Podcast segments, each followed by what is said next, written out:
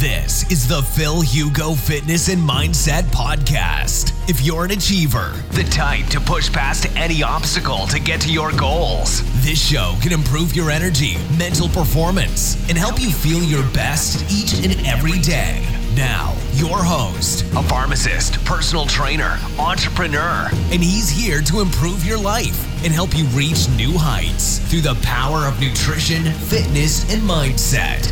Phil Hugo. Hermano, a este live número 21, si no me equivoco, va a ser de 45-60 minutos, no me voy a pasar, por el simple hecho de que todavía no he comido durante todo el día y tengo en las piernas más de 60 minutos de entreno, acabando con un hit y me he destrozado las piernas, así que ahora mi cuerpo, no sé si estoy en autofagia, en cetosis, no sé dónde estoy.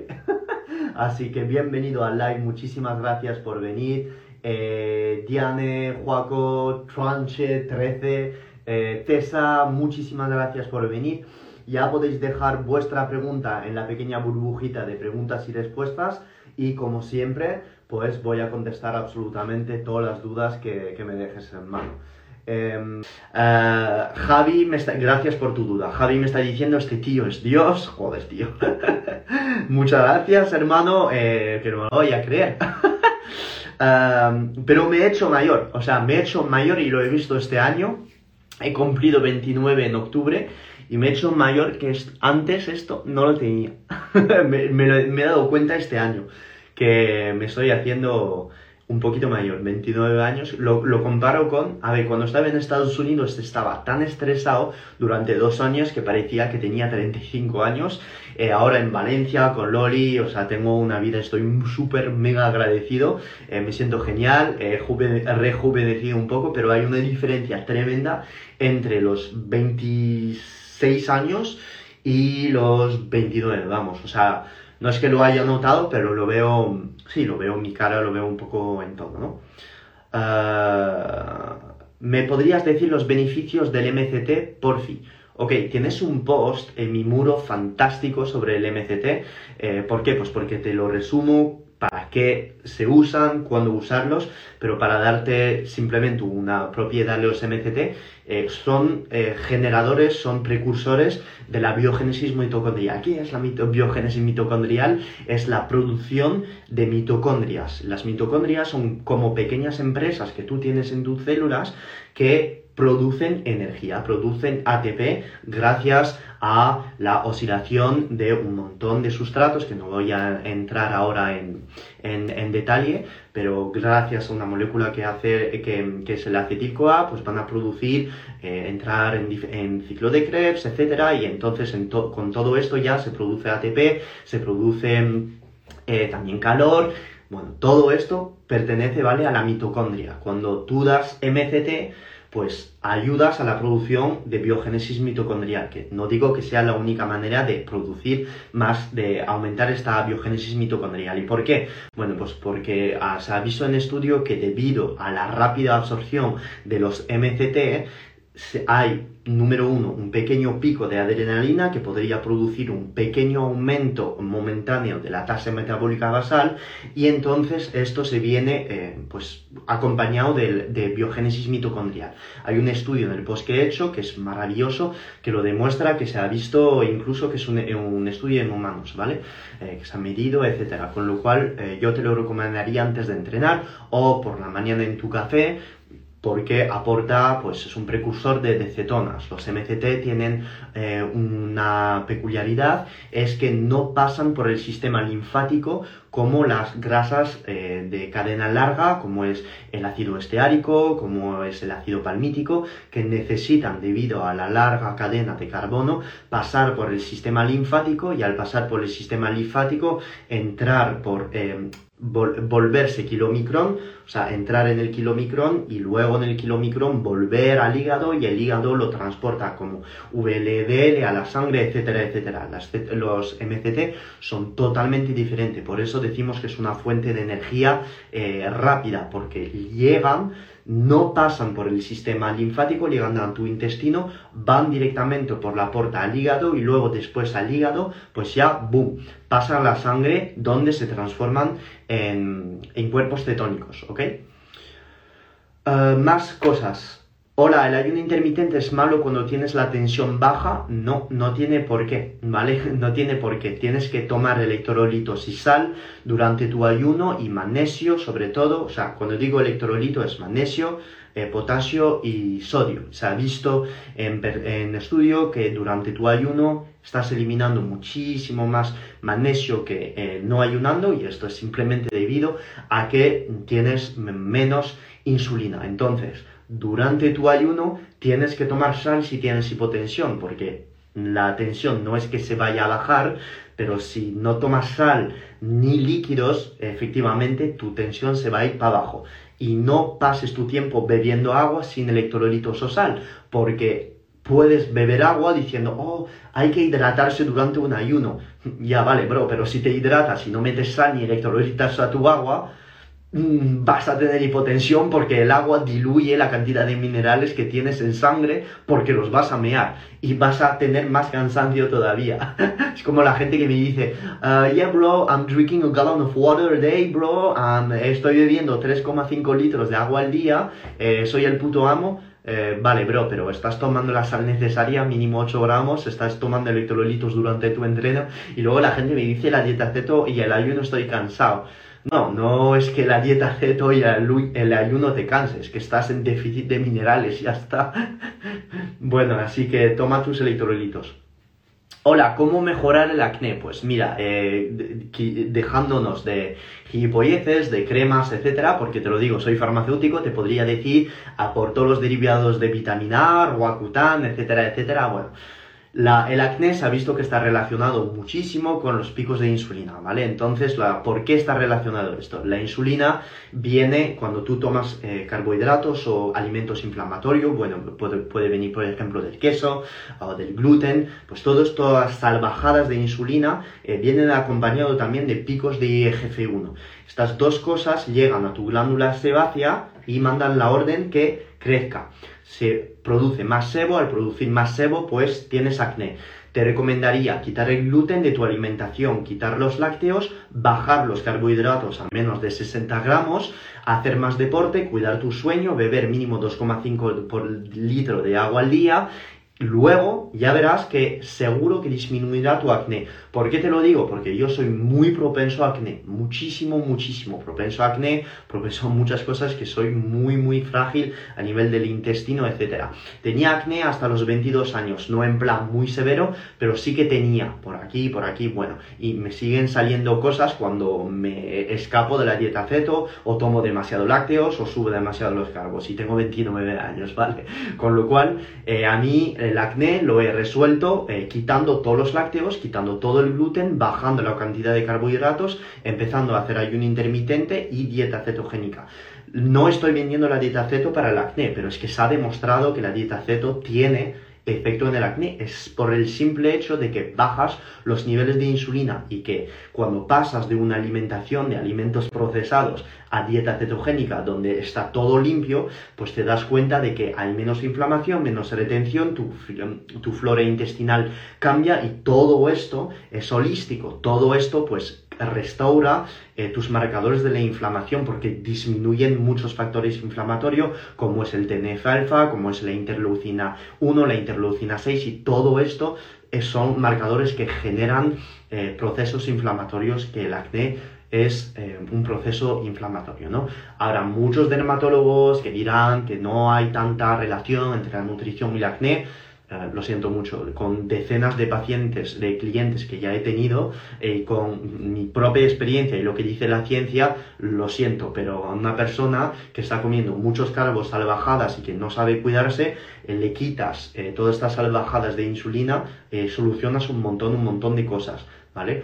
Y la gente que me dirá, ah, es que Phil Hugo y todos los keto son antiinsulina, no tienen ni puta idea, la insulina es necesaria en la salud humana. Bro, ¿quién está comiendo carbos después de entrenar? soy yo, ¿verdad? ¿Quién está diciendo a la gente comer tortitas de arroz con fruta si busca rendimiento deportivo? Soy yo, ¿verdad? Entonces, ya os veo venir, nos vamos a calmar. La insulina, sé muy bien lo que es. La insulina es necesaria para construir masa muscular, no la necesita porque también pues, lo puedes hacer por otras vías, como la mTOR, la leucina, etcétera, tensión mecánica, ya lo sé, los proceto, estoy hablando con cabeza y con estrategia. La insulina es necesaria cuando se estimula de manera estratégica. Salvajadas de insulina todos los días, 5 veces al día. Si no buscas competir a Mr. Olympia, sinceramente no es necesario, ¿vale? Así que, además, muchas gracias por tu pregunta. Jordan Valles, ¿cuándo haces keto piramidal? Esto viene del vídeo con Raúl Carrasco. A ver, el keto piramidal no es que lo haya inventado Raúl Carrasco, es una estrategia que es muy sencilla de entender. Si tú estás buscando perder grasa, aumentar la cantidad de grasa en tu dieta cetogénica, o sea, cetoadaptándote, como lo digo siempre, 4 semanas de cetogénica pura con 60-70% de grasa para aumentar la producción de mitocondrias, para forzar tu cuerpo a procesar estas cetonas, luego ya después de 4 semanas con este proceso, bajar progresivamente estas grasas. ¿Por qué? Porque cuando ya has enseñado a tu cuerpo a procesar todas estas cetonas y a producirlas, si tú le cortas la fuente principal que le has dado durante 4 semanas, tu cuerpo sigue produciendo, tu cuerpo sigue procesando las cetonas, las grasas, pero si cortas las grasas que tú le vas a dar, sigue oxidando las grasas, tú la cortas sin generar un déficit calórico, subes las proteínas, por el efecto térmico de las proteínas y cortar la ingesta de grasa, pierdes grasa. Ahora bien, es un proceso que hay que tener muchísimo cuidado, porque si pasas tu vida haciendo esto, puedes, pues no que te quemes, pero hacer este ciclo de 4 semanas cetogénica, luego alta en proteína, luego vuelvo a cetogénica, luego alta en proteína y no tocas, jamás ya dejas de lado los carbohidratos, pues pienso que tu cuerpo se va a acostumbrar. No es que sea un proceso estresante, no pienso que lo sea, porque si no estás en déficit calórico no va a ser estresante, tu tiroide no se va a ver tocada, pero hay que tener bastante cuidado con la urea, con el úrico, con tus enzimas hepáticas también, ¿vale? Entonces, hacer este proceso está muy bien, yo lo explico en mis programas también, que es un proceso perfecto para perder grasa, pero no abusar de él, por eso hay que haber fases después de este ciclo, y por eso soy partidario de reintroducir carbohidratos después de una fase de cetoadaptación, progresivamente, en periodos específicos del año y en timing específicos durante el día, y dependiendo de los objetivos también. Una persona que no entrena o sale a correr 30 minutos 4 veces a la semana no necesita carbohidratos, ¿vale? No los necesita. Si quiere tomar unos frutos rojos de vez en cuando, 150 gramos de boniato de vez en cuando, vale, ok, pero si no...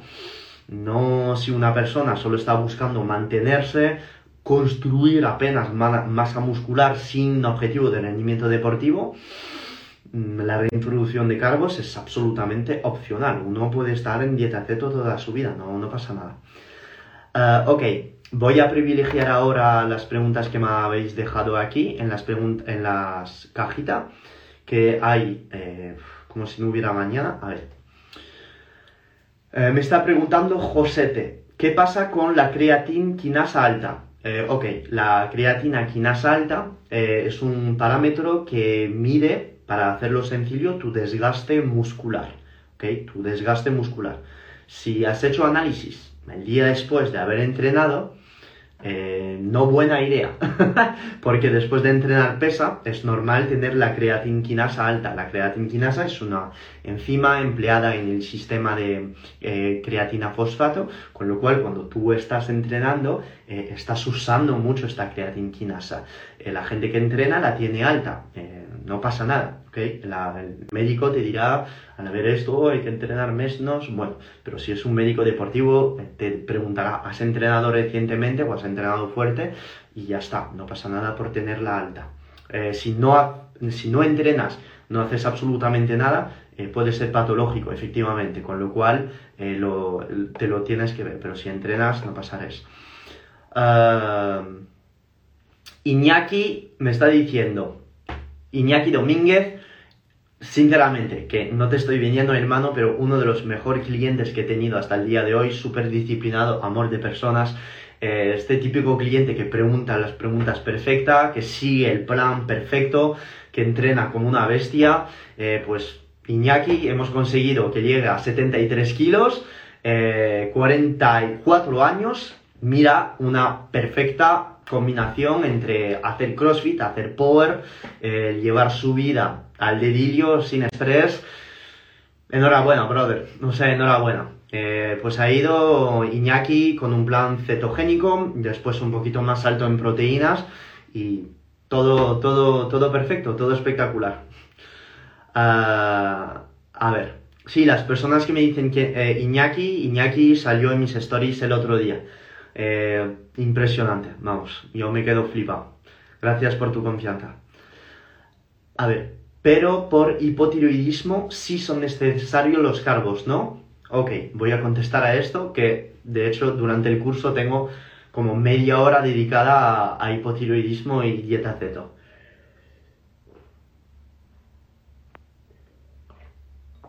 A ver.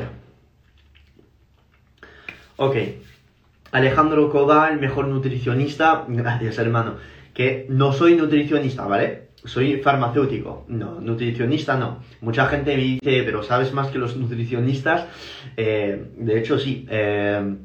No me voy a dar esto. O sea, esto lo decís vosotros. Pero no soy graduado en nutrición. Soy graduado en farmacia.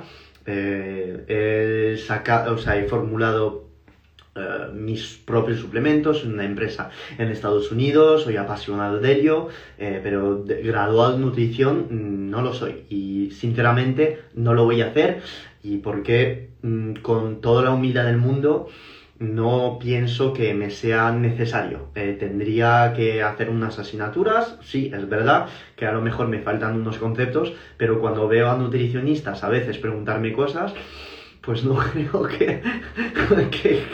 que voy a apuntarme a la universidad de nutrición, de verdad.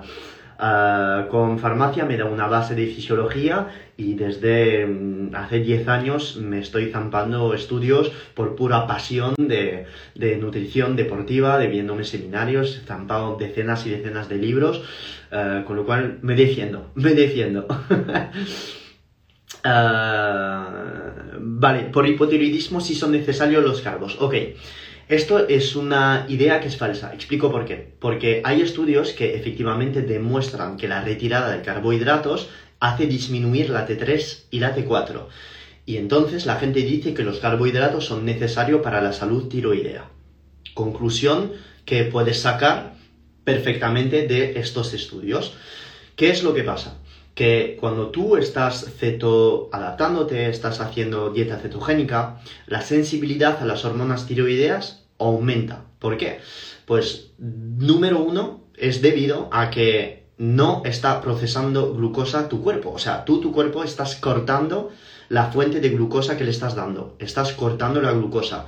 Con lo cual esto da ya, número uno, más vías metabólicas, más energía, más tiempo a las hormonas tiroideas a ser procesadas. Tu cuerpo necesita menos para tener el mismo efecto.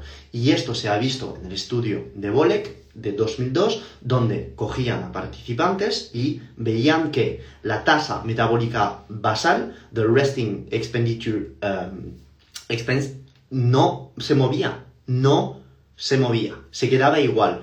Esto es el signo de que si tu tasa metabólica basal se queda igual, tu TSH se queda igual, pero tu T3 y tu T4 disminuyen, no pasa absolutamente nada y esto no se relaciona con ningún signo de hipotiroidismo. ¿Por qué? Pues porque quiere decir que tu tiroide necesita producir menos para tener los mismos efectos.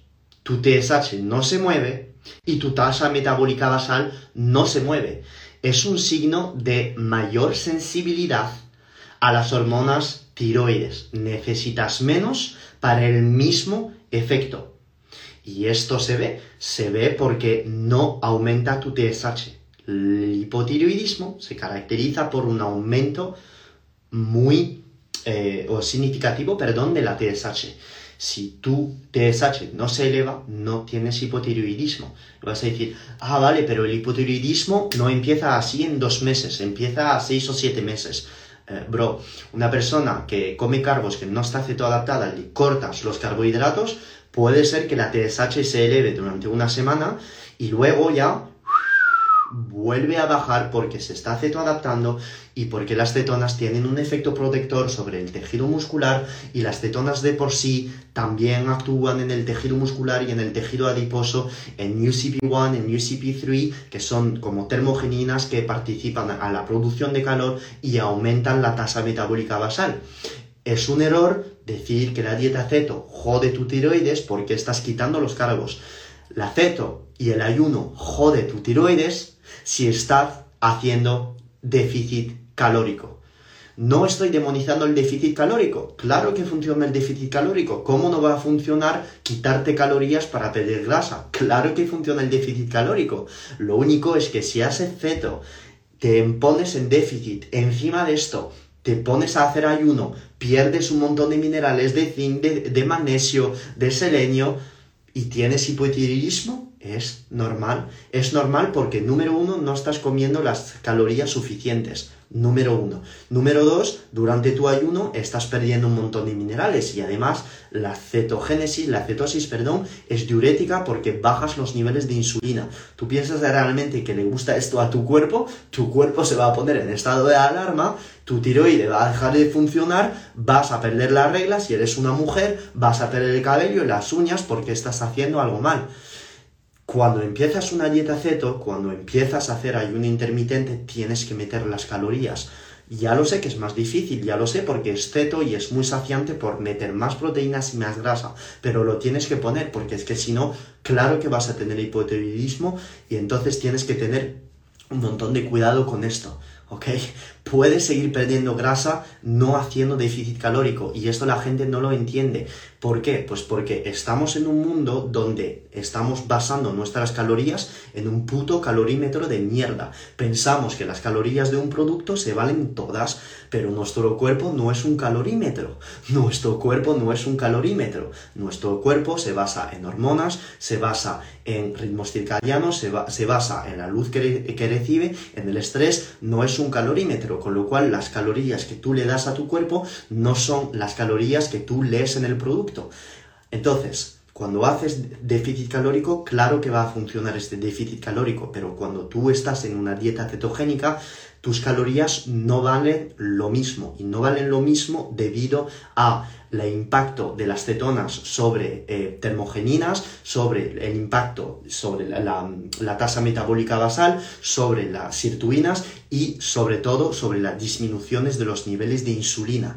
No puedes comparar una persona que está cetoadaptado o en cetoadaptada o en cetosis con una persona que no está cetoadaptado o no en cetosis. ¿Por qué? Porque el metabolismo no procesa los nutrientes de la misma manera. Cuando un organismo le disminuye esos niveles de insulina, estás activando otras vías metabólicas como la vía de la sirtuina, la biogénesis mitocondrial está multiplicada, entonces es un organismo que oxida muchísimo más grasa en reposo, depende muchísimo menos de la T3 para quemar grasa, porque se hace más sensible a ella. O sea, estoy dando una clase ahora de bioquímica, pero lo que tenéis que entender es que no os quiero decir que con dieta ceto puedes comer en hiperávit y perder grasa, no estoy diciendo esto, yo creo en las calorías, pienso que hay que tenerlas en cuenta, sobre todo si no estás perdiendo grasa y que tu objetivo es perder grasa, yo te voy a motivar a contarlas porque probablemente te estás yendo de 1500 calorías sin darte cuenta.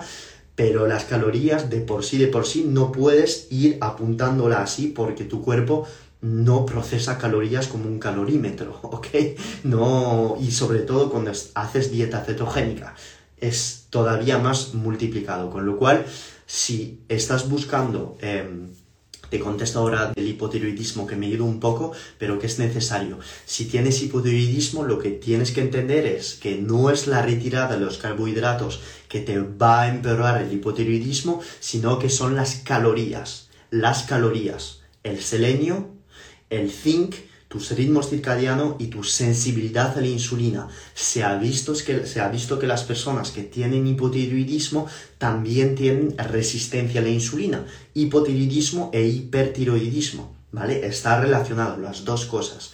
Con lo cual, yo cuando me llega una persona con hipotiroidismo, lo primero que hago es le pido el OMA-IR, que es un cociente de la insulina, dividido por 467, la insulina en ayunas, la glucosa en ayunas y todos los parámetros relacionados con la glucosa, hemoglobina A1c, la fructosamina y los parámetros relacionados con la inflamación, la lipoproteína A, el HDL para la sensibilidad de la insulina, un fraccionamiento lipídico, si me lo puede dar, los tipos de LDL y también pues el TNF alfa, la interleucina 6, ¿vale? Cuando me llega una persona con hipotiroidismo, para saber de dónde viene, ¿vale? ¿Ok? Y sobre todo en el cuestionario que mando, pues me dice lo que está comiendo. Muchas veces la persona me dice, hago CrossFit, hago ceto de ayuno y veo en la dieta una lata de sardina, la mitad de un aguacate y por la noche 100 gramos de salmón. Claro que vas a tener hipotiroidismo. Ok, es normal. Más cosas. ¿Cuál es el protocolo de los carbos una vez cetoadaptado? En mi muro tienes cómo reintroducir carbohidratos. En mi programa te lo enseño, cómo hacer una carga de carbohidratos, cómo entrenar este día, cómo entrenar el día antes, qué hacer el día después, porque si estás sentado en tu sofá, despiertas un sábado habiendo dormido 4 horas, habiendo salido de fiesta el día antes y dices, hago carga porque Phil Hugo me la ha dicho, y te tomas 40 tortitas de arroz con miel y nocilla, el día después puedes que estés retenido, deprimido y que la carga sea una puta basura de mierda. Con lo cual vamos a cuidarnos un poco y ¿cómo decirlo? La ventaja es que yo pasé por estas fases de cargas y descargas, no porque he competido en culturismo, sino porque he hecho sesiones de fotos y he leído bastante sobre el tema. Yo peso 68 kilos, ¿vale? No voy a dar clases a nadie de fisicoculturismo, absolutamente nada. Si queréis ver cómo salí en fotos, scroll up, bro, y vas a ver... Tienes todas las fotos de mi 2015, 2016, 2017, donde solía hacer sesiones de fotos. Y esto se trata de entrenar pesas, hacer cardio y cuidar su alimentación. Y yo, pues, era partidario de meter pues la típica carga antes y aprendí un montón haciendo este tipo de cosas, porque he tenido que leer, aprendí un montón de Raúl Carrasco, aprendí un montón de fisiología, de la sal, quitarla, no quitarla, los diuréticos, ahorradores de potasio, no sé qué, tomar lactones, no sé qué, tal. Bueno, he pasado por un montón de cosas y un montón de preparadores también. El doctor Antonio Hernández, que me ha preparado, mi entrenador, si está por ahí, a Juanjo Pérez, entrenándome en Madrid. Con lo cual, todos estos procesos de carga y descarga hay que saber hacerlo. O sea, porque una carga no es, oh, me meto batata y hace 2 días que no he entrenado. Sí, lo puedes hacer, está muy bien, pero mejor hacerlo bien, ¿no? O sea, con lo cual esto te lo dejo detalladito y, claro, mis clientes lo tienen, pero en el programa te lo dejo detalladito. En mi post, en mi muro, te lo dejo gratis, ¿vale? O sea, tienes... infografías donde lo dejo para dummies, para que todo el mundo lo pueda hacer, pero sí que es verdad que, o sea, tengo como 5 o 6 páginas y en mi curso también donde lo explico sobre qué hacer, los suplementos, etcétera, ¿no? A ver, Lorca Pineda sends a request to be in your live video, view request. Hermano, ponme una manita arriba ahora si quieres salir en mi live. No sé quién eres, pero prefiero preguntar porque a veces me salen requests de estar en el live, pero la gente no quiere. Es en plan, lo hacen, pero no lo han hecho a propósito. Lorca Pineda, si quieres estar en el live, manita arriba y te dejo entrar. Vale, perfecto. La manita arriba. A ver. A ver, Lorca Pineda. Que supongo que son, son tus apellidos, supongo. Lorca Pineda, ¿cómo te llamas, brother? Antonio. Vale, perfecto. ¿No quieres grabarte, hermano? Es que... no. Estoy cocinando, viendo películas y estaba viendo tu post porque estoy haciendo la dieta en ceto, siguiendo tus pasos. Y voy un poco informal. Vale, espectacular, hermano. Saldrás en el podcast, no pasa nada. Cuéntame, brother. Dime tu pregunta. Ah, nada, a ver, yo, por ejemplo, el tema de los lácteos no lo tolero bien. Vale. Entonces, y el huevo parece ser que la clara tampoco. Entonces, ¿qué es lo que podría yo utilizar para... en obtener toda la energía que necesito para entrenar y trabajar? Claro, bro, no dependes de lácteos y huevos para ello. O sea, tienes carne, tienes pescado, sí, y con esto tiras. ¿Tú sabes que yo no tiro de lácteos ni de huevos? Ah, pues no lo sabía. Pues mira, yo ni huevos ni lácteos, porque me sientan fatal. Tiro de sardinas, tiro de anchoas, tiro de caballa, de salmón ahumado, como si no hubiera un mañana, trucha, y después tomo pues un montón de lo gordo, de lo gordo, entrecots, pechuga de pollo, de pavo, magre de pato, eso es, bro.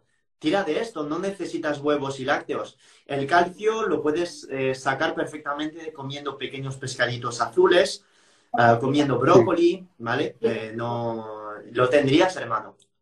Hombre, la verdad es que más o menos ya los conocimientos que tengo de la dieta cetogénica ya creo que son un poco ya bastante, bueno, bastante no, un poco medio amplio, porque me he leído, por ejemplo, libros como el de Carlos Stro, ahora me estoy leyendo, por ejemplo, el de la dieta P.E. ¿Ese es en inglés? The P.E. Diet, the Ted Naiman. Hombre, hombre, ya... Te puedo asegurar, hermano, con estos dos sabes un montón, ¿eh? Pero que sepas que Ted Naiman es una perspectiva muy diferente a la de Carlos Stro. O sea, Ted Naiman es corta grasa, mete más proteínas y fibra. O sea, es más... Ted Naiman me gusta, pero es otra perspectiva, ¿eh? Lo que me llama mucho la atención de ese libro es que sale muy detallado la composición de la grasa, o sea, que te lo deja todo muy bien detallado, el plan de cómo están compuestas las cadenas, que si son grasas poliinsaturadas, las saturadas, y es un libro que me pongo a leerlo y me resulta sencillo a nivel bioquímico cómo, entender cómo estructurarlo todo. Sí, pues mira, en el libro que voy a... Bueno, no lo quiero decir, no lo quiero decir, pero todo esto vendrá. Hermano, te dejo, que voy a contestar a más dudas, ¿vale? Nada, gracias, hasta luego. A ti, chao, cuídate, hermano. Chao. Chao. Ok, bueno, si queréis estar en el live para preguntar, podéis salir en el live, mandarme una request para estar en el live. Para que esto funcione, yo tengo que ver que me estéis mandando una request y si os lo digo, tenéis que mandarme una manito arriba, es decir, mandarme la request y después la manita arriba, porque muchas veces la gente le da no sé cómo se dice la puta request en español, request, quiere estar en el live, no sé cómo se dice en castellano, la puta request. Vale, ok, voy a seguir ayudando a más. Me están preguntando cómo se llama el libro de Ted Naiman, pero no estoy seguro que esté en español, hermano. The P.E. Diet, The P.E. Diet. Pero te voy a decir, hermano, The P.E. Diet está muy bien. Lo único es que me he leído el libro, yo cambiaría algunas cosas que bueno, todo lo que cuenta Ted está en mi programa, la filosofía está. Hay que entender que si tú estás haciendo ceto, metes toneladas de grasa y no estás perdiendo grasa, pues quiere decir que estás comiendo demasiada grasa y que probablemente tienes que cortar esta grasa para enseñar a tu cuerpo a quemar sus propias fuentes de grasa. ¿ok? Con lo cual la ceto está muy bien, pero si no consigues perder grasa, a lo mejor no es que estés haciendo algo mal, pero o te falta ejercicio, o estás estresada, o estresado, o estás metiendo demasiada grasa, Y esto lo explico pues en el programa que lanzo y más cosas, que no lo quiero decir. Vamos a ver, estoy operada la vesícula biliar, me la extirparon y con ella una parte del hígado, ¿me recomiendas keto? Sí, lo puedes hacer. ¿Por qué? Porque la vesícula biliar es simplemente un pequeño saco que guarda tus sales biliares, pero cuando llega la grasa a tu intestino, no hay ningún problema en poder digerirla, porque tu hígado sigue produciendo estas sales biliares, ¿ok? Con lo cual, te recomendaría aportar todo este pool de suplementos, que son, por ejemplo, la colina, la taurina, que te van a ayudar a procesar estas grasas, ¿vale? Colina y taurina, te van a venir muy, muy bien, ¿ok? Para procesar esta grasa. Más dudas. Blonde Voyage 86, no sé si eres francesa, porque yo sí, pero blonde es morena, rubia, supongo que eres francesa, no lo sé. ¿Vas a hacer un libro? Guay. ¡No! Secreto. Request igual solicitud. Vale, gracias. Joder, soy un puto desastre. Un puto desastre. Sí, me falta vocabulario y me la suda. Bueno, la verdad es que me la pela. Y seguro que cuando salgan mis programas y lo que va a salir en diciembre, habrá cosas raras, pero me vais a perdonar, pues porque mis padres son españoles, tengo un DNI español, soy español también, pero no he vivido en España. O sea, hasta mis 19 años vivía en Francia. Entonces, mi madre me hablaba español, pero tampoco he hecho escuela aquí. O sea, que no me he criado aquí en España. Por eso tengo este acento y por eso hay veces no me salen palabras. Ok. Nódulos mamarios benignos se pueden revertir con dieta keto. No hay estudios sobre ello. Pero sí que hay estudios con cáncer de mama y ceto. Y efectivamente la ceto se ha usado como terapia coadyuvante al cáncer. Hay estudio de caso en cáncer de timo. Una persona que ha hecho ayuno de 5 días se ha visto una reversión del cáncer de timo. ¿Qué más se ha visto? Cáncer de mama igual. Ha habido cáncer de pulmón que se ha usado, o sea, personas que han dejado de tener el cáncer de pulmón, o sea, brutal. No, cuidado, no estoy diciendo que la dieta keto cure el cáncer de pulmón, estoy diciendo que junto a la medicación se ha usado como terapia coadyuvante. ¿Por qué? Pues que es muy sencillo de entender. Una célula cancerosa es... gasta mucha glucosa, ¿vale? Fermenta mucha glucosa. Al fermentar mucha glucosa, pues depende mucho de ella, depende de la glucosa. Si tú cortas la glucosa dietética y das a tu cuerpo, pues bajas los niveles de glucosa y le das más cetonas, esta célula cancerosa, ¿qué hace? Muere. O sea, se va, no puede sobrevivir. Es el efecto Warburg, ¿vale? El efecto Warburg es la fisiología, digamos, de la glucosa dentro de la célula cancerosa. Cuando tú haces ceto y estás en cetosis, disminuyes este efecto Warburg, ¿ok? Con lo cual, yo recomendaría dieta ceto en todos los procesos inflamatorios, en todo este tipo de enfermedad, ¿vale? Por supuesto, por supuesto. Y no es que lo diga yo, es que lo dicen los estudios.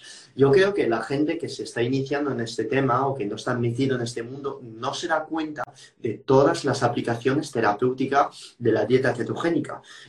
Ovario poliquístico, cáncer de mama, amenorrea, acné, migrañas, cáncer, incluso hipotiroidismo, porque te hace más sensible a la insulina. O sea, es que es brutal, es brutal. La diabetes de tipo 2, diabetes de tipo 1. Porque es normal cuando empiezas a cortar los carbohidratos, no hacer déficit calórico severo, por supuesto, te haces más sensible a la insulina. No estoy diciendo que hay que hacerlo durante toda tu vida. Si luego ya después quieres volver a reintroducir carbohidratos, Claro que lo puedes hacer, claro que lo puedes hacer, hermano, pero pienso que durante el año está bien meter fases de dieta cetogénica y luego otras fases donde reintroduces poco a poco carbohidratos para volver a trabajar esta fase, esta flexibilidad metabólica y no acostumbrar tu cuerpo siempre al mismo estrés. Que la nutrición sea hormesis, que la nutrición sea un estrés que fuerce tu cuerpo a adaptarse siempre, porque es en el cambio donde tu cuerpo se hace más fuerte y no siempre en lo mismo. Y estoy hablando de nutrición, como de entrenamiento, como de todo en la vida. El cambio te va a beneficiar, ¿ok?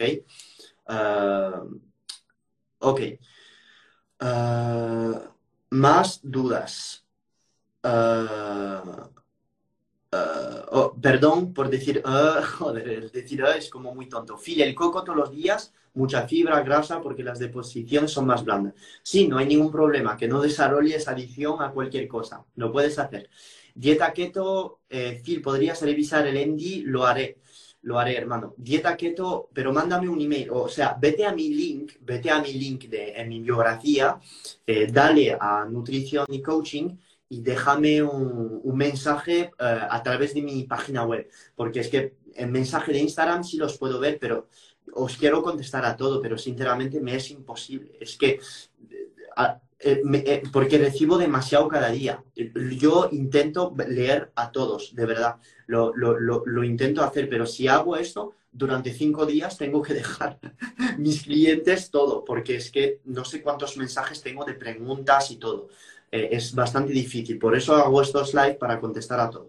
Dieta keto, en entrenamiento de ultradistancia, ¿cómo lo harías? Mira, si haces todos los endurance, toda la gente que hace endurance, los runners, no os recomendaré hacer una dieta alta en carbohidratos. Siempre os recomendaré hacer dieta keto. Y de hecho, los runners que están conmigo en la asesoría no hacen dieta alta en carbohidratos. Y si me llegan diciendo, hacía dieta alta en carbos, quiero empezar keto, por supuesto, bro, vas a empezar keto ya. Porque es la vía aeróbica, solo dependes de tus propias grasas. Todas las personas que hacen maratones y que al kilómetro 30 o no sé qué, los depósitos de glucógeno vacío, ya no me quedan las 2000 kilocalorías, estoy cansado, tengo que dejar la carrera y después a los 35 o 40 años diabetes de tipo 2 por picos de insulina por las nubes con los geles no sé qué, es totalmente normal. Si tú haces vía aeróbica, que estás corriendo muy flojito en largas distancias, quieres que tu cuerpo use cetonas. Si tu depósito de grasa es mayor de 40, 45, 50 mil kilocalorías, si tú enseñas a tu cuerpo, entrenando en ayunas, a hacer dieta cetogénica, a usar estas cetonas, a usar esta grasa, cuando tú te vas a correr por vía aeróbica, que solo quema grasa, un poquito porcentaje de glucógeno muscular se estará gastando, pero tu cuerpo va a rendir muchísimo mejor y nunca vas a estar enfrente de este muro, nunca vas a estar quemado. ¿Por qué? Porque las cetonas tienen un efecto de ahorro sobre el glucógeno muscular, protegen el glucógeno muscular, con lo cual si solo haces vía aeróbica, correr por debajo del 70-75% de tu VO2 max, claro que la dieta cetogénica tiene el sentido y por eso se están formulando suplementos de cetonas exógenas, tanto líquidos que son los ésteres o sólidos que son las sales de cetonas, para dar más gasolina a tu cuerpo.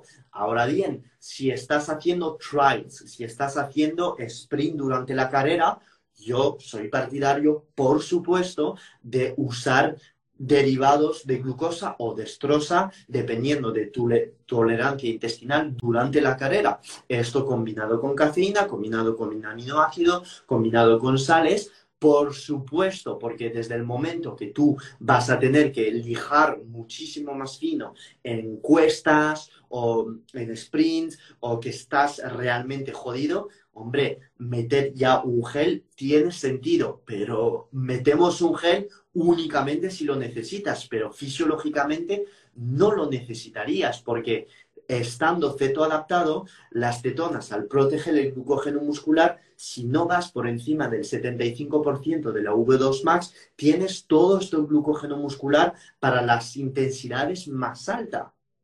con lo cual no necesitarías ningún tipo de gel o de azúcar durante las fases más difíciles de tu carrera. Pero sí que es verdad, por la experiencia que yo tengo asesorando a gente que hace trail running o triatletas, pues les formulo unos geles o les indico una marca que me gusta, pues les digo, cuando te sientes cansado, que sabes que va a venir una cuesta, lo metes. Pero cuidado, hay que saber y entender que la introducción de geles en persona cetoadaptada te corta la neoglucogénesis, es decir, la producción de glucosa a partir de sustrato como el lactato, el glicerol y la leucina. Conclusión, que metas un gel, pero siendo consciente de esto, que vas a tener que depender a lo mejor de otro gel dentro de 2 horas, ¿ok?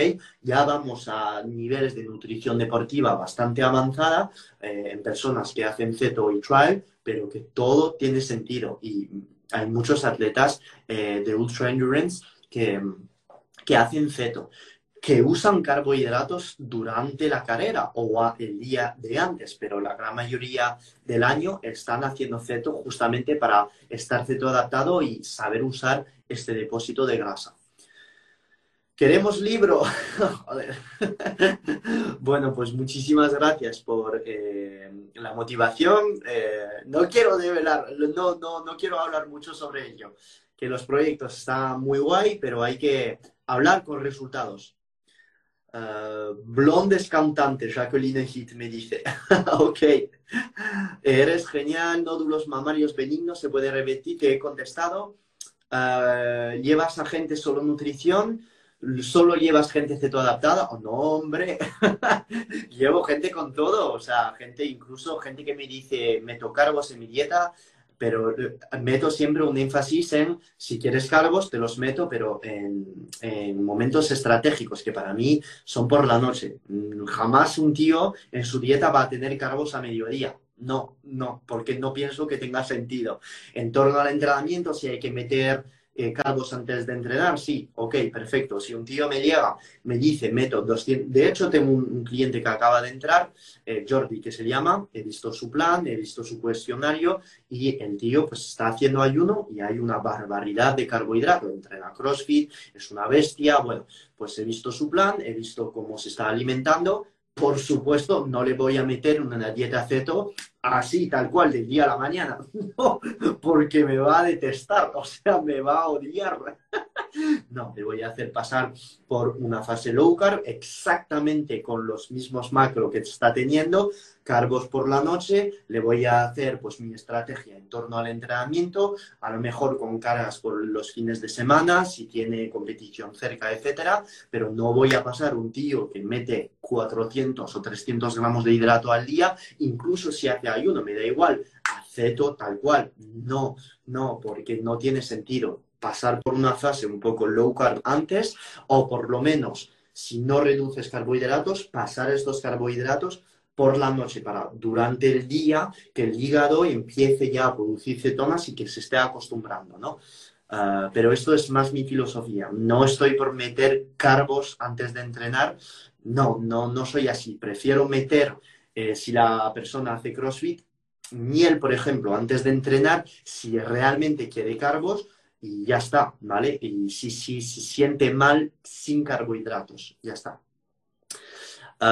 Tirosina, ¿cómo tomarla con hipotiroidismo de Hashimoto y cuándo? Por la mañana, nunca por la tarde. ¿Por qué? Porque la tirosina es un precursor de dopamina y tú quieres niveles elevados de dopamina por la mañana para activarte, ¿vale? No por la noche. Entonces, por la mañana, con tu café.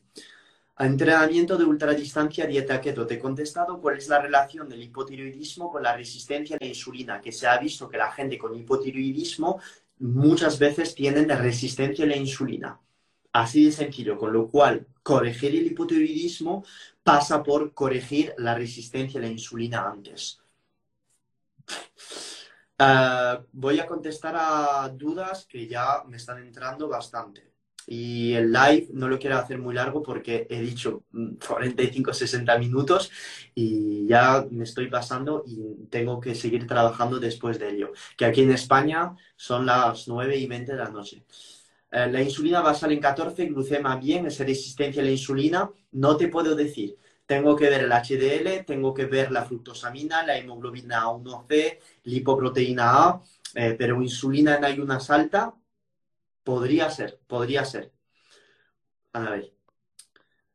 Estoy ceto hace 4 meses, hace unos días siento mareos fuerte, que puede ser pérdida de electrolitos, falta de sal, falta de calorías. ¿Qué hacer cuando estabas en low carb y de repente comes un postre lleno de azúcar? El día después haces un ayuno de 16-18 horas, sales a correr por la mañana para volver a producir estos cuerpos cetónicos. El día después disminuyes la cantidad de carbohidratos con la cantidad de proteínas suficiente para cortarte el apetito, porque teóricamente el día después de un cheat meal sigues teniendo un hambre bestial. Conclusión, haces este protocolo y volverás. Bulking phase, me está diciendo, The Fitness Blackboard. Bulking phase with carbs and powerlifting training. Would you use keto protocol on race days? Thanks. Una pregunta en inglés, no me he dado cuenta. Yes. Yes, I would use keto, but I would not use keto with a high amount of fat. Why? Because you are not keto adapted. You are not keto adapted, so all of this fat, you will not process it. So I would just recommend doing something like 55% fats, 35% protein, and then carbs. Not going pure keto, because all of this fat you will give to your body. Your body will just with the high amount of insulin you will get, all your body will just convert all these fats into fat. All right. So yes, you can do a keto-like, 50% fat, 40% protein, and just then carbs. For me, it's just like high protein, low fat, and some carbs at night. That's all. Días de descanso, implementar. Eres la misma persona, pero me preguntas en... me preguntas en español. Pues te acabo de contestar en inglés, hermano. Entonces, ¿no recomiendas ceto siempre o metemos carbos estratégicamente? Puedes hacer ceto siempre. Puedes hacer ceto siempre. No es obligatorio. Es no obligatorio. ¿Vale? Es no obligatorio. Puedes hacer ceto siempre. Yo hago ceto todo el año, y a veces meto cargas de carbohidratos. Por ejemplo, 3 semanas voy a subir los carbos a 120, 130... Y luego hay fases donde paso 4 meses en cetosis, 2 meses sin tocar carbos, y de un día a la mañana meto una carga de carbos. Voy al sushi con Loli y hasta carbos. De hecho, me toca una porque todavía estoy sin celebrar mi cumple. Ernestina Catherine, ¿cómo estás, hermano? Este era mi propietario cuando vivía en Madrid, en calle Ruiz, en 2017, antes de irme a San Francisco. Javi Go, mi hermano extremeño. Eso es, hermano. Se nota que soy extremeño, ¿verdad? Sí, se nota con las piernas que tengo y los jamón de bellotas que tengo. ¡Eso es! Seguir a Javi, porque es que hay que seguir al puto Javi. ¿Quién no sigue al puto Javi Go? Vais a aprender un montón con él y mejor vibes imposible. Y training de Javi... Matrícula de honor, hermano. Más dudas. Salgo del agua ahora mismo. Bro, del agua seguro que estaba en el puto mar y son, no sé, 5 grados fuera. Ok, a ver. Un abrazo, hermano. Un abrazo, Ernestina Catherine.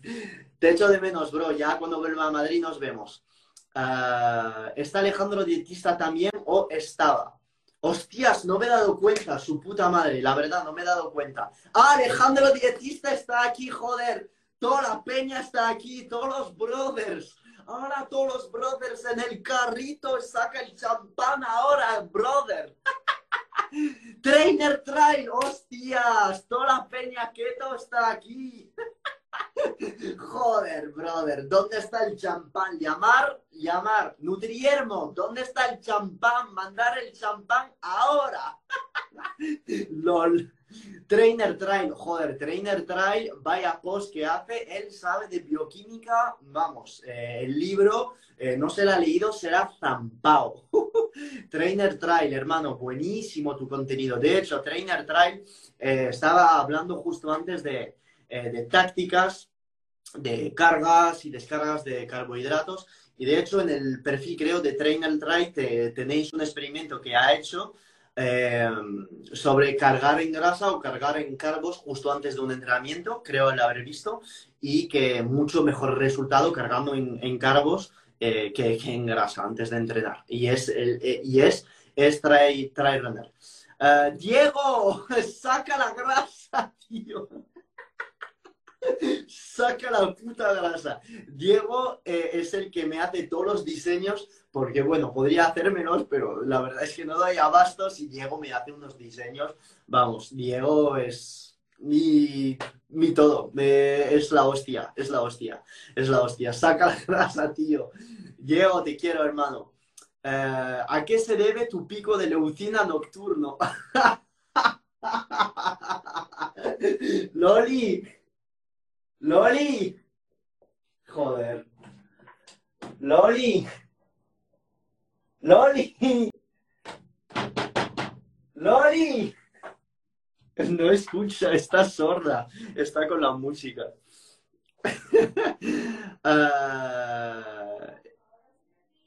¡Loli, ven! Hay una pregunta para ti.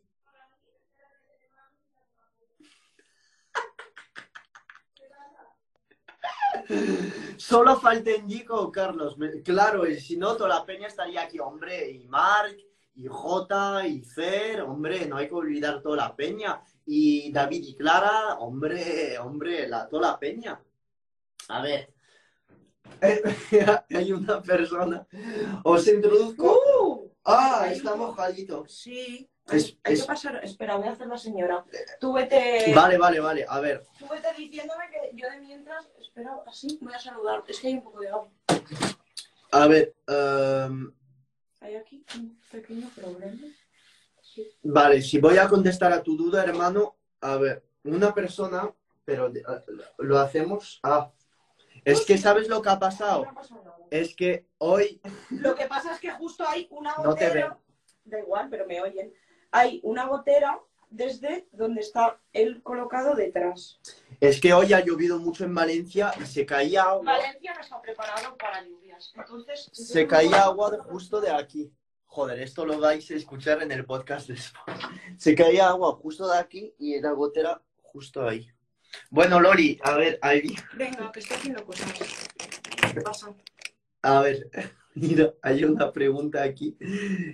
¿A qué se debe tu pico de leucina nocturna? Mira, hay gente, yo recomiendo, no sé, que el 90% de lo que diga no os lo toméis en serio. Es que hay gente verdaderamente preguntándome por lo del pico de leucina. En plan, he buscado el pico de leucina y no lo encuentro. Eso es una gilipollez que yo me inventé porque como lo normal es que cuando tú comes te dé el pico de insulina. Bien. Como Paco no come carbos, yo tengo la coña de que su pico en vez de insulina es de leucina. Y eso es lo que hace que le dé el pico ese de sueño que le da cada noche. Pero ya está, es una tontería que yo me inventé. No existe el pico de leucina. Ya está. Eres la mejor. Ya lo sé. Chao, mi Loli. Dale, caña. Ya está, sí, acabo. Yo no te he dicho nada. Pero es que tengo un montón de cosas por hacer. A ver, vale, recibo ahora muchos requests de personas que quieren estar en el live. Iñaki Domínguez, José Antonio García, Chubi Choi. Si queréis realmente estar en el live, quiero la manita arriba, porque es que si no, no sé si realmente queréis estar o si lo habéis hecho a propósito o no. Iron Chef Jill, sal del Himalaya que tiene minerales que estás perdiendo. Sí, eso es, Ingrid, gracias, gracias por contestar. Contestar entre vosotros todos. Caída de cabello sin suplementos.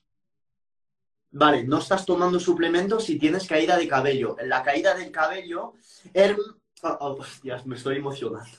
La caída del cabello no es debido al aceto, es debido a que estás desnutrida, no estás comiendo lo suficiente y estás perdiendo minerales como el zinc, como el selenio y como el magnesio, ¿ok? Tienes que corregir todo esto. Así que te voy a dar pequeños tips para corregir esta pérdida de cabello. Número 1, la vitamina B12. Número 2, el selenio. Número 3, el zinc. Número 4, el magnesio. Y luego ya, número 5, se ha visto que el GLA, el ácido gamma linoleico, que es un tipo de omega 6, podía mejorar el crecimiento del cabello y reestructurarlo, digamos, ¿vale? Que se pierda menos. Pero la gran mayoría de estos suplementos no me valen si sigues haciendo déficit calórico y no te estás nutriendo bien, ¿vale? Coach J. Matos, eso es, hermano, joder. Hermanos, saludos, necesito un fasting de dopamina. Hombre, brother, si no seguís a Coach J. Matos, o sea, Coach J. Matos es la firma de la constancia sobre este planeta. O sea, Coach J. Matos es la constancia. Post todos los días, salir a andar todos los días, entrenar todos los días, pero cuando hay que comer lo gordo y pasarse, también nos pasamos. Es eso que me gusta con Coach J. Matos. Y tenéis que seguir su TikTok porque creo, hermano, que ya dentro de poco vas a llegar a 500.000 de followers. Hermano, qué grande, tío. Gracias por estar en el live. ¿Qué mal las goteras? Coach J. Matos, me voy para España sin celular. ¡Hostias! Chaval, buena idea. Pues sí, mejor para hacer un fasting de dopamina, nada.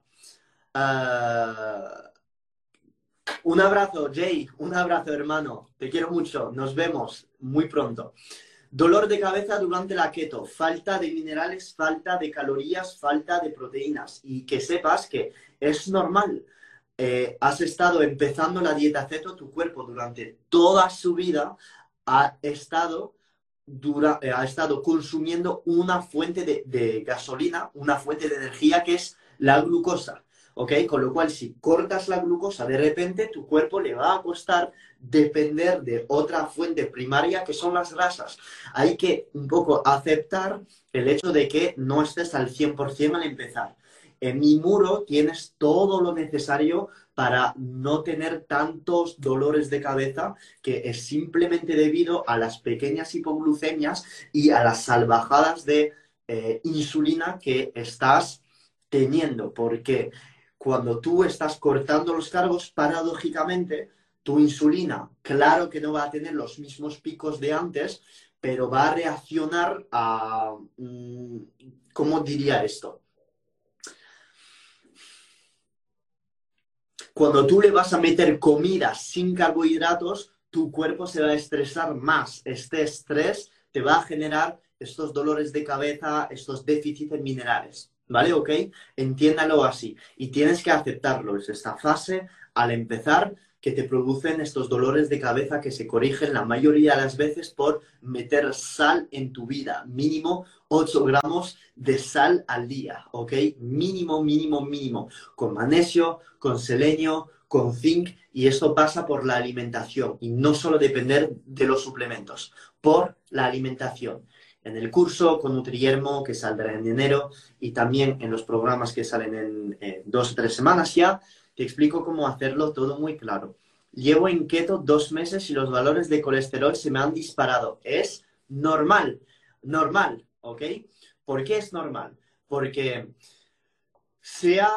lo tienes en mi último post sobre el ácido linoleico. El LDL colesterol no es malo, no produce enfermedad cardiovascular siempre y cuando los valores de la sensibilidad de la insulina y la inflamación estén en rango. No hay ningún estudio en este planeta que demuestre que personas sensibles a la insulina con parámetros de la inflamación en el rango y LDL alto que tenga enfermedad cardiovascular. No lo hay, y de hecho hay estudios que demuestran que el LDL no es el factor causante de la enfermedad cardiovascular. Con lo cual, esto te lo tienes que sacar de la cabeza y sacar de la mente porque es totalmente falso. El LDL colesterol no es malo en un contexto de dieta cetogénica, es decir, HDL alto triglicéridos bajos, glucosa en ayuna baja y probablemente insulina en ayuna baja, ¿ok? Conclusión, si tú tienes LDL alto, glucosa baja, HDL alto, triglicérido por debajo de 70, supuestamente que será esto, pues entonces no va a haber absolutamente ningún problema. Y probablemente, si tú pides a tu médico un índice de calcificación coronaria, sea cerca del vacío intergaláctico. Y probablemente, si pides un fraccionamiento lipídico, tengas más LDL de tipo A, que es un LDL de gran tamaño, y menos de un LDL de tipo B, que es el LDL aterogénico, pequeño y denso. A ver, Aristi Fit Coach, siempre se salta mi cuestión, me estás diciendo. ¿Dónde está tu pregunta? Que no quiero que haya gente triste aquí. Aristi Fit Coach, ¿dónde está la pregunta? A ver. Aristi Fit Coach, no veo tu pregunta, ¿dónde está? No veo la pregunta, Aristi Fit Coach. Es que no la veo. No la veo. Lo siento mucho. No veo preguntas de Aristi Fit Coach. ¿Dónde? Ah, aquí. Un hipertenso puede dejar su medicación con keto. Es hipertensión primaria. Sí, efectivamente, porque justamente la hipertensión no es debido a comer demasiada grasa, es debido a resistencia a la insulina. Si tú trabajas esta resistencia a la insulina empezando a entrenar, empezando a calibrar tus ritmos circadianos, durmiendo bien, pasando lo suficiente tiempo fuera, al sol y cortando la cantidad de carbohidratos y de ácido linoleico que estás tomando desde nueces, desde aceites vegetales, probablemente esta resistencia a la insulina se irá para abajo. Al irse para abajo, tus vasos sanguíneos se van a hacer más sensibles a la insulina y tu cuerpo va a tener que ejercer menos esfuerzo, tus riñones también, y esta hipertensión se irá porque tus vasos sanguíneos se harán más flexibles, más plásticos. ¿Vale? Conclusión, la hipertensión la corriges corrigiendo tu sensibilidad, tu resistencia a la insulina, ¿ok?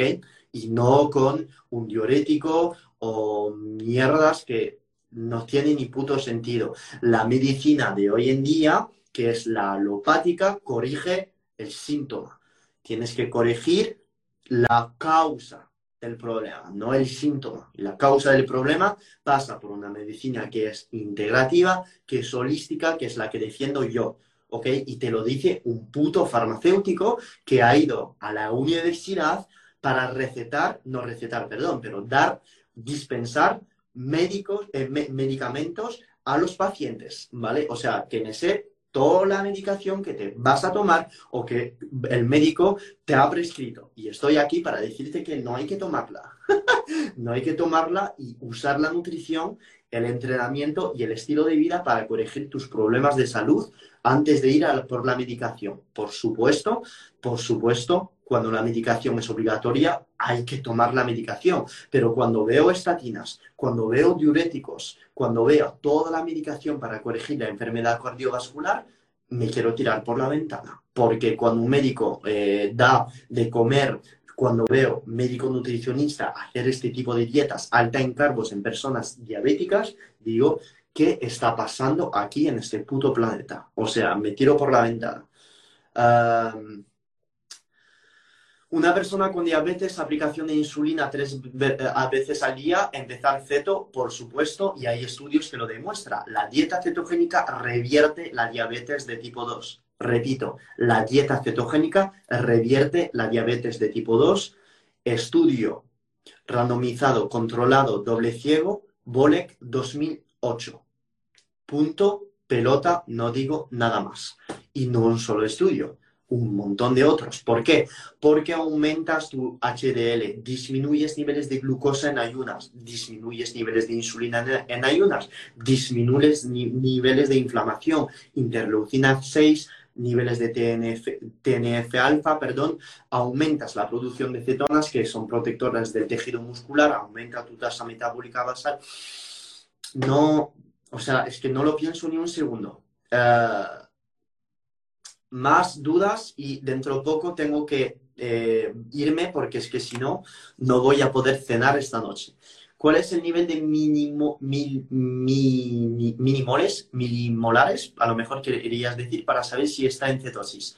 De 0,5 es el mínimo, hermano. 0,5 para mí es cetosis, pero si estás en 0,3 y estás cetoadaptado, para mí estás en cetosis, porque las personas cetoadaptadas tienen efectivamente menos cuerpos cetónicos. ¿Por qué? Porque los usan más y mejor. Entonces es normal tener menos. Patricia Gallone me está diciendo, tienes razón, mi médica no quiere que deje de comer carbos, me lleva un año a usar insulina. Muy bien, pues que te enferme todavía más, que te enferme todavía más. Y es un farmacéutico que dice esto, lo siento mucho, no puedo recetar fármacos y por profesionalismo y por vocación y deontología farmacéutica tenemos que tener un respeto a todos los médicos, que esto es algo que hemos como jurado, ¿no? Los farmacéuticos, y no podemos cambiar la prescripción médica, no lo podemos hacer, porque si no, pues me pueden quitar hasta el título de farmacéutico. Tienes que seguir todo lo que te dice tu médico, pero lo siento mucho, cuando veo esto, la verdad es que me da mucha pena, muchísima, y el mundo va así. Hay un post sobre las estatinas en Dietista Alejandro, efectivamente, y va a caer uno en breves en mi muro. La mayor parte de los problemas fisiológicos actuales la tuvo Ansel Keys, efectivamente. Ansel Keys es el responsable de todo, que no tenía ni puta idea. Alejandro Dietista, que me está dejando un mensaje en las preguntas-respuestas. Que sí, que a un fitfluencer no le va a gustar esto. No voy a decir el nombre porque podría ser que en el futuro esté escuchando el podcast. Hermano, joder, me parto la polla. Phil, háblanos de los caracoles, están infravalorados. Joder, Nuteriri, que es un puto crack. Es que sí, es mi alumno. Y la verdad es que es un puto crack. A ver, los caracoles es que es pura prote. O sea, es un molusco. Cada molusco suele tener entre 15, 18 gramos de proteínas a los 100. Y la verdad es que los caracoles son súper keto friendly. Es la hostia, vamos. O sea, es que es la hostia. Entonces, caracoles, por supuesto. Ok, más dudas. ¿Qué opinas del CLA? ¿Cuándo tomarlo y qué cantidad al día? Ácido linoleico conjugado. Pienso que es una basura de suplemento, porque pienso que comiendo carne, la poquísima cantidad comiendo carne grass-fed, grass-finish, te aporta el CLA necesario. ¿Ok? No lo necesitaría como suplemento, de verdad. No lo pienso necesario. Una curiosidad, José Catalina. ¿Cambiáis las lancetas del Ketomojo? Sí, buena pregunta. Buena pregunta. Las cambio. Bueno, aquí tenéis todo el pack Ketomojo que tenemos. Tengo aquí un Ketomojo que, de hecho, un día a lo mejor lo puedo sortear porque lo tengo aquí. Un Ketomojo. Tengo... todo esto lleno de cajitas, de Ketomojo, tengo ahí 50.000 cajitas. Y las lanzaderas igual, que me las han mandado, me han mandado 50.000 cajitas. O sea, tengo aquí de Ketomojo para aburrir, para 3 años. Y sí, cámbiala, bro. ¿Por qué? Pues porque aunque esté dentro del tubito este... puedes decir, oh, es que no se va a infectar, no sé qué. Bro, es un pinchazo que tú te metes en la sangre, que luego sale de tu piel, hay residuos de glucosa, las bacterias son microscópicas, van a por todo. O sea, yo no lo rehusaría para nada, pero para nada, bro. O sea, yo las tiraría enseguida. Ana María Depe me está preguntando, Phil, ¿qué opinas de la alulosa en keto? ¿Es recomendable? Sí. La puedes tomar. De hecho, es fabulosa, ¿ok? Fabulosa. Es un tipo de edulcorante. El tipo de edulcorante en ceto, eritritol, alulosa, stevia orgánica, son geniales. Acerca de la sucralosa, gente me está diciendo que es una basura, que la aspartamo es una basura.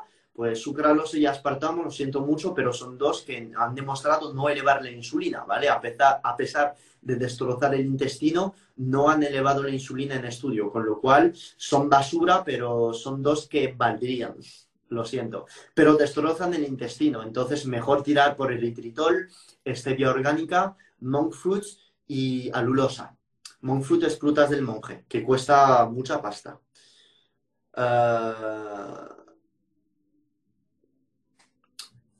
¿Es normal que se alargue el malestar al cambiar a keto más de 2 meses? Hay un problema en tu cantidad de calorías y la cantidad de minerales que estás tomando. Yo quiero mínimo 8 gramos de sal, quiero mínimo 2,5 gramos por kilo de peso de proteínas y quiero que entrenes y quiero que no estés en déficit calórico. Cuando haces esto me llamas y vemos si sigues teniendo el malestar. Phil, compre alulosa, ya lo he contestado, Ana, ¿vale? Vale, pues ya creo que he barajado todas las dudas. Ah, no, hostias, todas las que quedan. Bueno, no puedo barajar todos, es imposible. Bueno, pues voy a hacer mi trayeta. Ana, sí, Ana, que no voy a decir lo que ha pasado porque supongo es una sorpresa, pero bueno. Cuando hago OMAD, rompo el ayuno con un chupito de vinagre a los 20 minutos, colágenos. Vale, supongo, está cortado el mensaje, pero ya solo el principio, brutal, brutal, supongo que me sigues, ¿no? Brutal, brutal. A ver, más dudas. Phil, el coco, todos los días ya he contestado. Para porcentaje de grasa, ya he contestado, Alejandra. Vale, me voy a meter en modo mitralleta, ¿Cuál debe ser el protocolo de reducción de grasas en la dieta keto para bajar las grasas? Lo explico en mi programa, brother. Esto es específico de mi estrategia que suelo usar en personas que buscan pérdida de grasa, que de hecho tendría que sacar programa pérdida de grasa keto. De hecho, lo tendría que hacer, lo estoy pensando ahora, cómo lo voy a hacer el packaging, lo tendría que hacer.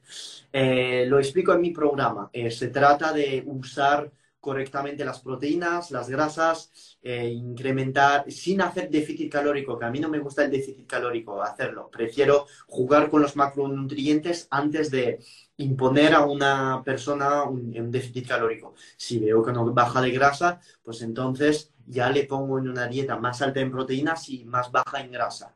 Y luego ya meto un déficit calórico, pero si no, no suelo usar déficit calórico así tal cual. Prefiero usar una dieta keto, jugar con grasa y proteínas. Lo explico perfectamente en estos programas que salen 3 semanas.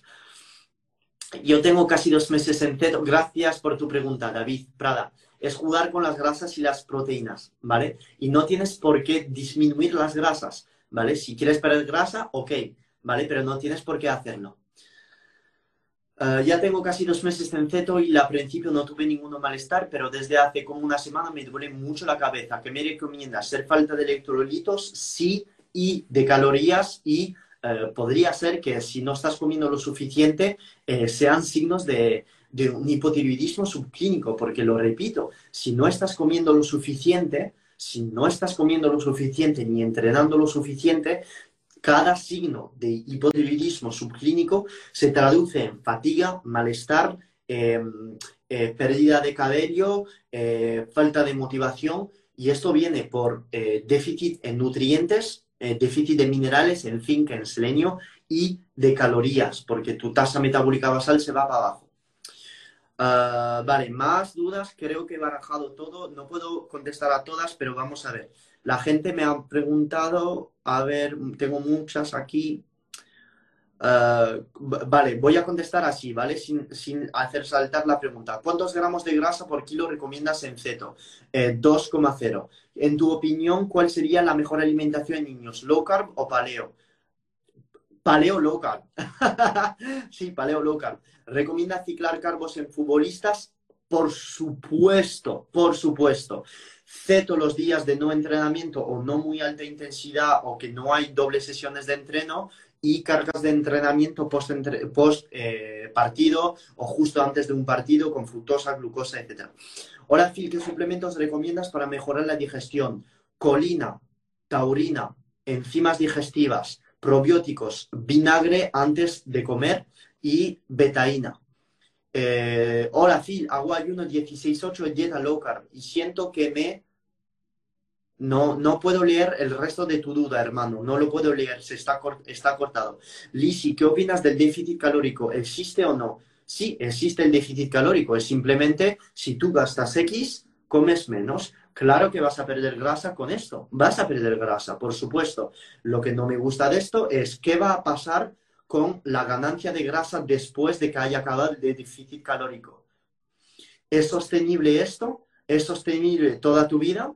No pienso, ¿vale? Es como veo el déficit calórico, nada más. ¿Qué opinas sobre esos nutricionistas que recomiendan porquerías? Bueno, es así. No soy un tío así. Es así. Yo, mira, si quieres comer dieta flexible, lo puedes hacer. Si tú toleras comer un donut durante tu día para alcanzar tus macros, perfecto. ¿Lo puedes hacer? Genial. Lo que no me gusta es que tu insulina se va para arriba, metes un montón de grasas vegetales, metes un montón de ácido linoleico, a la larga te haces resistente a la insulina y después hay muchas personas también que no toleran estas salvajadas de insulina. Tú me das un donut, me cuesta más pararme a un donut que, voy a dejar esta duda que es muy buena, me cuesta más pararme a un donut que decir no como el donut y sigo con mis proteínas, mis huevos, etc. Porque si yo me tomo un puto donut diciendo hago dieta flexible y solo me aporta 30 gramos de azúcar, que tengo margen, pues primero, justo después me voy a sentir mal de la tripa. Número dos, esta salvajada de insulina me va a aumentar el apetito y voy a querer comer más. Y todas las personas que están en este mundo de dieta flexible, lo digo porque son amigos míos también, no me gusta esta perspectiva por el simple hecho de que hay muchas personas que no se pueden controlar después. No se pueden controlar. Entonces, sí vale para algunas personas que pueden decir, tomo esto, tomo unos cookies, tomo unos estos, me parece muy bien, pero para muchas personas no funciona porque este self-control no lo tienen mucho y todos los cabrones, porque son realmente gente cabrones y gilipollas que dicen tienes que ver a un psicólogo si te pasa esto, esto es realmente ser tonto y gilipollas y mal coach. La verdad es que llegar a decir este tipo de cosas es que es ridículo porque es fisiología. Es fisiología. Si tú le das una salvajada de insulina a tu cuerpo desencadena todas estas vías metabólicas de grelina y te aumenta el apetito, etc. Con lo cual, no soy partidario de estas dietas flexibles, de meterte porquerías, pero si a mí me gustan, por ejemplo, las frutas del bosque con a lo mejor un edulcorante o cosas que me van a doler un poco la tripa, hay cosas que no digiero bien, pero me gustan. El queso, por ejemplo. Hay mucha persona que dice que el queso es sano. Sí, el queso es sano, pero a mí me duele. Me duele, lo como, me jode la tripa. Lo como, sí, a veces lo como, pero sé que me va a doler la tripa, pero lo como. Y me vais a decir, ¿por qué lo haces? Pues porque me gusta el queso. ¿Entiendes por dónde voy? Entonces, no todos los días como queso. Me gusta mucho el queso y cuando lo como, sé que el día después o a las 2 horas voy a estar fatal. ¿Es ser tonto? Bueno, no sé si es ser tonto, no es, en plan, es así. Es así. Hay veces que uso unos edulcorantes en mis frutos rojos que sé que no es bueno para mi flora intestinal, pero lo uso pues porque me da un pequeño toque azucarado que me gusta. ¿Y qué? ¿Qué más da? O sea, si estoy todo el día ayunando, si estoy entrenando como una bestia y que el 90% de mi nutrición está perfecto, no hay que ser tan cerrado. Por eso digo, lo del tema de la dieta flexible, vale, yo para mí mi dieta es flexible. Ya está, es flexible porque meto carbos y meto un montón de cosas que no son puramente ceto. Y como mucha prote, o sea, como un montón de proteínas. Estaba calculando el otro día lo que estaba comiendo porque estamos haciendo un vídeo con Loli, traqueando los macros, que nunca lo he hecho en mi vida, y me he dado cuenta de que estaba comiendo más 220 gramos de proteína al día. 220, 250 gramos de proteína al día. El otro día estuve llegando a los 300 gramos de proteínas. O sea, que es enorme en un espacio de 2 horas. ¿Es lo mejor? No, no es lo mejor. De hecho, estoy seguro que no se absorbe todas, porque si no yo estaría más grande que Raúl Carrasco. Entonces, eso, yo pienso que comer tanta proteína en una ventana tan pequeña no es útil, pero me gusta comer en una ventana de 2 horas, nuestras cenas duran 2 horas, algo así, me tomo una comida al romper el ayuno, espero media hora y como más después. ¿Es lo mejor? No, ¿mejor para qué? No es bien para el rendimiento deportivo, hay estudios que demuestran que la glucosa en ayunas si solo comes una vez al día aumenta. Bueno, ¿y qué? ¿Y qué? Si soy feliz así, me da igual. Y como a saciedad. Como a saciedad. Como y no cuento. Nunca cuento. Nunca cuento. Estaba el otro día con el MyFitnessPal y calculando que suelo oscilar entre... No lo hago. No lo hago. Ya está. Que son entre 2.000 y 3.000 calorías. Ya está. Y nunca tengo el apetito, me quedo con hambre. No lo hago, ¿vale? Entonces, no siempre que como estoy saciado, saciado, como si no hubiera mañana, saciado. Vale. Más cosas. Tengo 2 partidos esta semana, Phil, meter 2 cargos de carbohidratos está bien, por supuesto. Justo antes, el día justo antes del partido, muy poco, y justo antes de del partido, pues la mezcla, glucosa, fructosa, sal y precursor del óxido nítrico. Gracias, diabetes de tipo 2, keto, de por vida o intermitente, efectivamente, por supuesto. La Wikipedia humana, me están diciendo, muchas gracias. Buena estrategia para reducir grasa en el rest day, por más prote, por supuesto, y menos grasa, o menos carbos, perdón.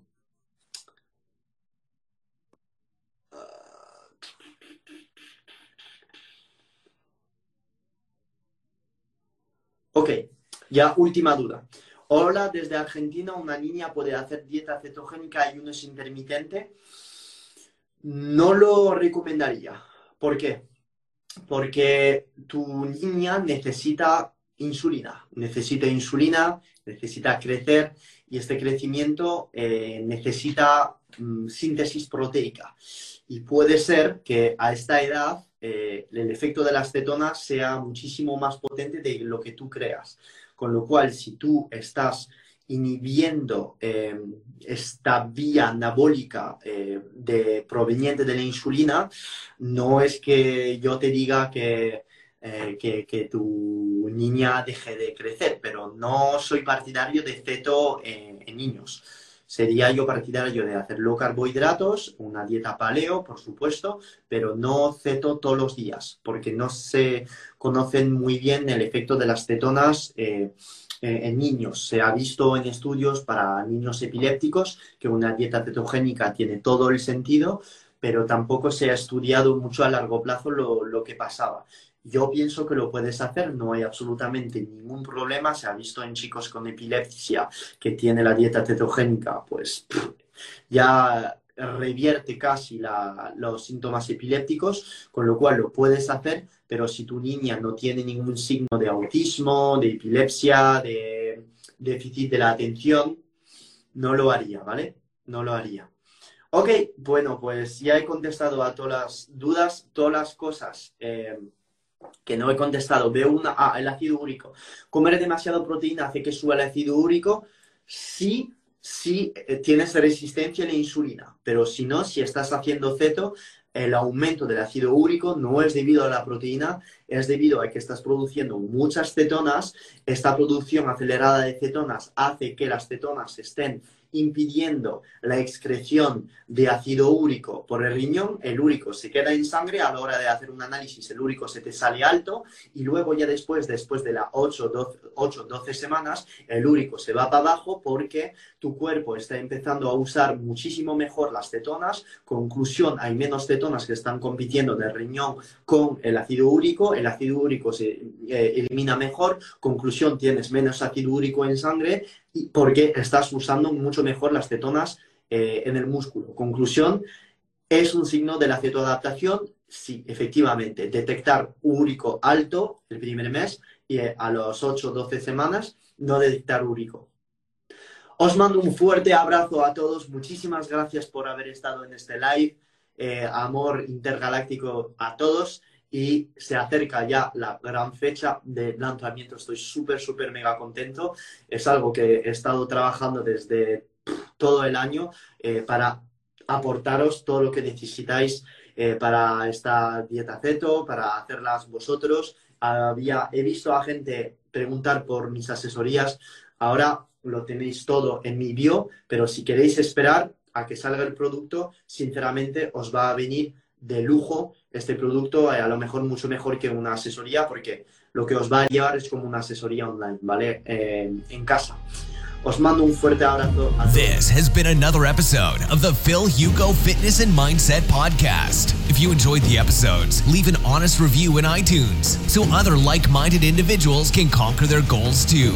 If you want more content and free info on how to take your health and athletic performance to new heights, visit philhugo.com to be on the cutting edge with the latest info in nutrition, fitness, and all things performance mindset.